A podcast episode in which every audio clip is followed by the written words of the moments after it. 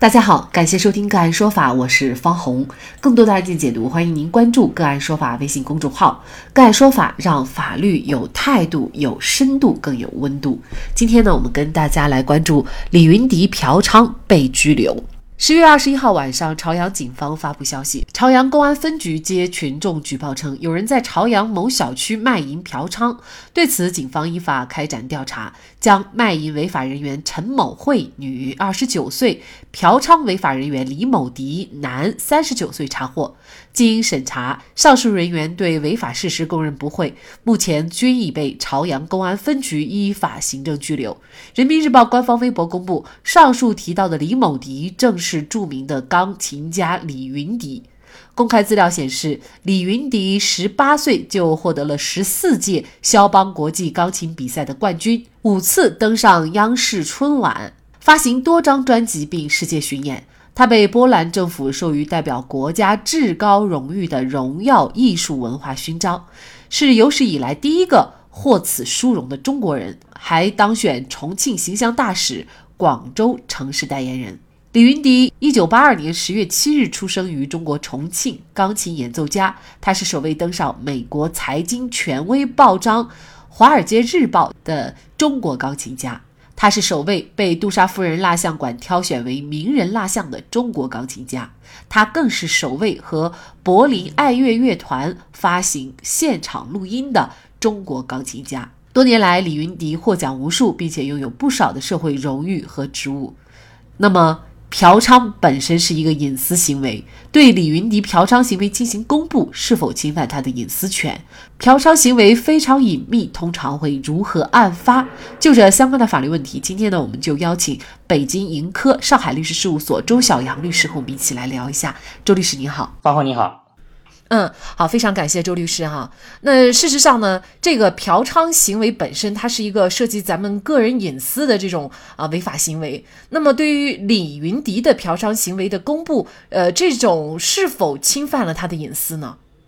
那么，作为行政机关来说啊，我认为他一定要恪守一个原则，就是法无授权不可为。那么，作为嫖娼行为，治安管理处罚法有明确规定啊，可以进行相应的罚款和拘留啊，但是他没有。规定你可以去把他的相关信息啊，很多是涉及隐私的，去向社会啊发布情况通报啊，因为他作为一个名人，你发布情况通报之后啊，确实也起到了这样的效果啊，就是马上这个上了热搜啊，等于是全民都在讨论他的这个隐私的这个事情，也可能会带来很多的。网络暴力啊，所以我认为，呃，没有哪一条法律规定啊，这个《治安管理处罚法》里面也没有规定可以去进行这样的这个情况通报啊，所以我认为这个是不合适的，或者说是违法的，他也应该说是侵犯了啊这个李云迪的相应的隐私权利。那可能有一波人就会觉得，因为他是名人嘛，那名人就隐私权他要让渡一些，所以对于民公共人物来说，就是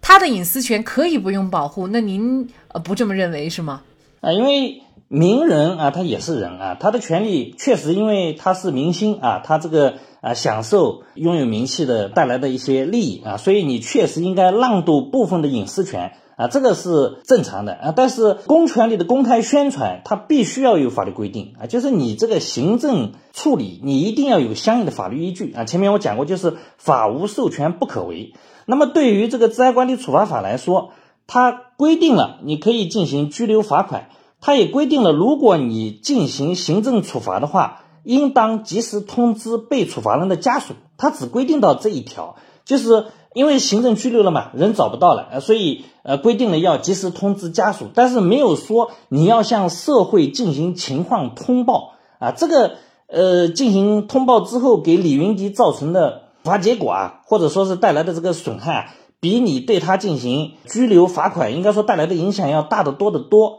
造成这么大的影响，你居然没有法律依据啊！我认为这个肯定是不成立的。事实上呢，之前也有类似于这样的情况，比如说演员黄海波啊等等啊，因为呢，他们这些行为被曝光以后，确实对他们造成的这个损害呢，呃，事实是难以想象的。但是似乎呢，大家都觉得就是这些公共人物，那么对于他们任何的呃这样的私行为的这种曝光。都是合法合理的。所以呢，我觉得这个事情呢，也可以啊展开一个这样的一个讨论，到底该不该公布？那事实上，在北京警方发出消息的时候，他是说是李某迪，他并没有说是李云迪。呃，当然了，呃，后来这个媒体报道，包括人民日报官方微博呢，就提到了这个李某迪正是著名的钢琴家李云迪了。嗯，因为那个明星他其实是出了事之后就是弱势群体，心里肯定也会觉得这个你把我的隐私这样公布出来，全民讨论啊，肯定是不服的。但是你如果去进行呃维权，或者说你去提起一个行政诉讼的话，那肯定会给自己带来二次伤害，重新进行一次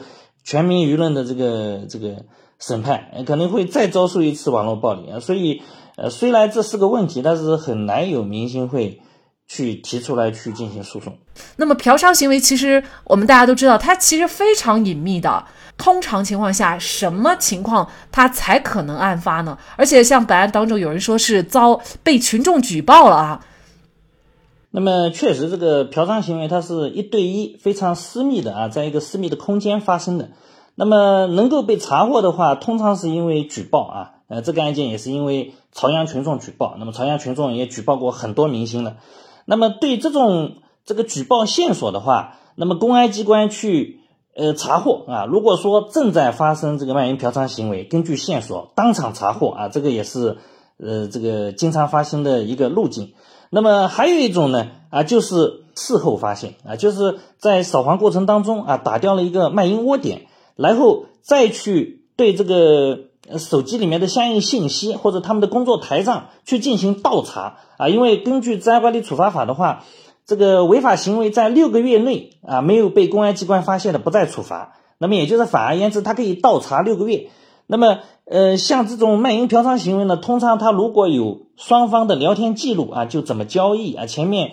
这个讲的非常详细的啊，证据比较确凿的啊，再加上这个。支付的这个价款啊，这个案件当中好像是通过微信来支付的，那么这种都是可以查得出来的。那么去倒查出来的时候，再去去对以前的这个违法行为啊进行处罚啊，这应该通常是这样的。嗯，所以啊，大家有这个嫖娼心理的这些男性朋友啊，千万不要心存侥幸。那么嫖娼通常可能会承担一个怎样的责任呢？嫖娼它是属于违法行为啊，是承担行政责任。那么根据治安管理处罚法的规定的话，卖淫嫖娼呢是处十日以以上十五日以下拘留，可以并处五千元以下罚款。但是如果情节较轻呢，可以处五日以下拘留或者五百元以下罚款。那么当然还有一些特殊这个很轻的情节，比如说未成年啦、七十周岁以上啊，那么一般是不执行行政拘留处罚的。达到什么样的情况？比如说嫖娼还会涉及到犯罪呢？那么嫖娼当然是这个违法行为啊，不构成犯罪啊。但是你如果在嫖娼过程当中啊，又发生了一些其他情况，比如说啊，这个卖淫的那个妇女啊，她在过程当中又不不愿意了，但是你认为我已经付了钱了啊，应该是可以的。那么如果在这过程当中违背妇女意志，强行发生性关系，那还是可以构成呃强奸罪的。那么当然。这个如果是这个嫖宿不满十四周岁幼女的啊，也是啊可以构成强奸罪的。那么如果说是呃明知自己患有梅毒这样一些严重性病啊，依然去进行嫖娼的话，也可能会构成故意传播啊性病罪。那么还有一种呢，就是他去这进行嫖娼的时候啊，可能会同时找好几个啊一起来同时嫖娼，那么这有可能会构成聚众淫乱罪。在众目睽睽之下，明星等公众人物要想经得住考验，就必须要洁身自好、德艺双馨，这样才会走得远、走得长。因为厚德才能载物。好，在这里再一次感谢北京盈科上海律师事务所周小阳律师。那更多的案件解读以及呢我们的线上视频讲法内容呢，欢迎大家关注我们个案说法的微信公众号。另外，您有一些法律问题需要咨询，都欢迎您添加幺五九七四八二七四六七这部手机号的微信号向我们进行咨询，我们会将您的问题转给我们专业资深的律师进行解答。好，感谢您的收听，我们下期节目再见。